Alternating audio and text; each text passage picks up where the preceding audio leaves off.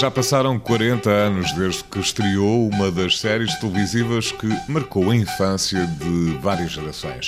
Quem não se lembra desta canção que servia de genérico para cada um dos episódios? Eram uma vez os três, os famosos mosconteiros do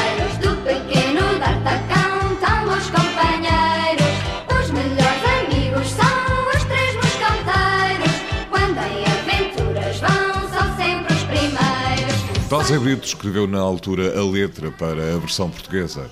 As séries chegavam a Portugal já, a música vinha feita, não é? e o meu papel, e foi, comecei por fazer uma e depois acabei por fazer sete ou oito, já, já perdi a conta das séries que fiz, uma delas foi o D'Artacão. D'Artacão é daquelas canções que nós ouvimos os primeiros acordes, Mal- a canção entra, não, entraram as vozes e nós já sabemos, já, já estamos a reconhecer a canção. A canção é, é uma canção muito, muito bem escrita, muito feliz, não tive nada a ver com a escrita da canção, mas quando ouvi fiquei apaixonado pela canção. Foi muito fácil fazer a letra para esta canção foi, foi das, daquelas mais fáceis, quanto a mim. Esta, especialmente esse tema, porque depois estamos a falar de gravar um álbum inteiro, ou seja, não era só escrever uma canção, era escrever 10 ou 12, que eram as, as canções todas que entravam na série. Portanto, tema que as pessoas conhecem é aquele é o mais conhecido, mas eu tinha o trabalho de fazer 10 ou 12 canções, escrever as letras e depois ir para o estúdio e gravá-las, etc. E o D'Artacão, as memórias que tenho é que foi das séries que teve mais sucesso, talvez juntamente com a Abelha Maia e a Heidi, o Marco também. Olá! Que surpresa!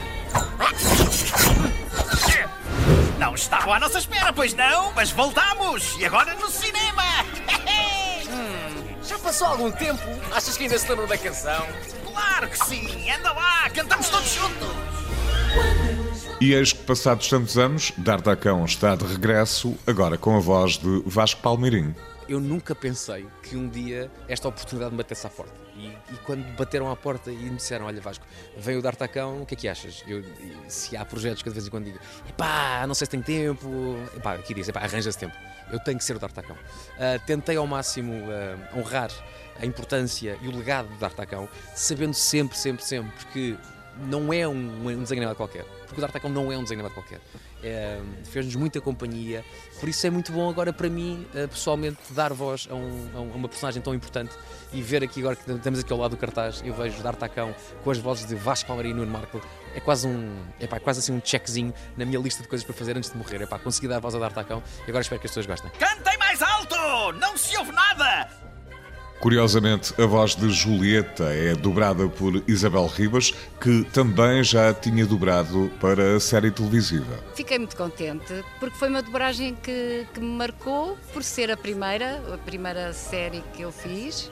Foi uma experiência que não vou esquecer, porque, embora tenha sido há tantos anos, parece que foi ontem porque recordo-me de, de muitas coisas. D'Artacão e os Três Mosconteiros, o filme, a partir desta quinta-feira, nas salas de cinema portuguesas, em 3D.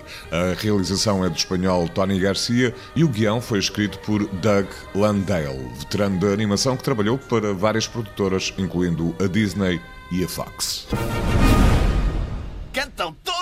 Que é uma maravilha! Podes crer, pô! E lembram-se da nossa canção! Claro que sim! Somos inesquecíveis!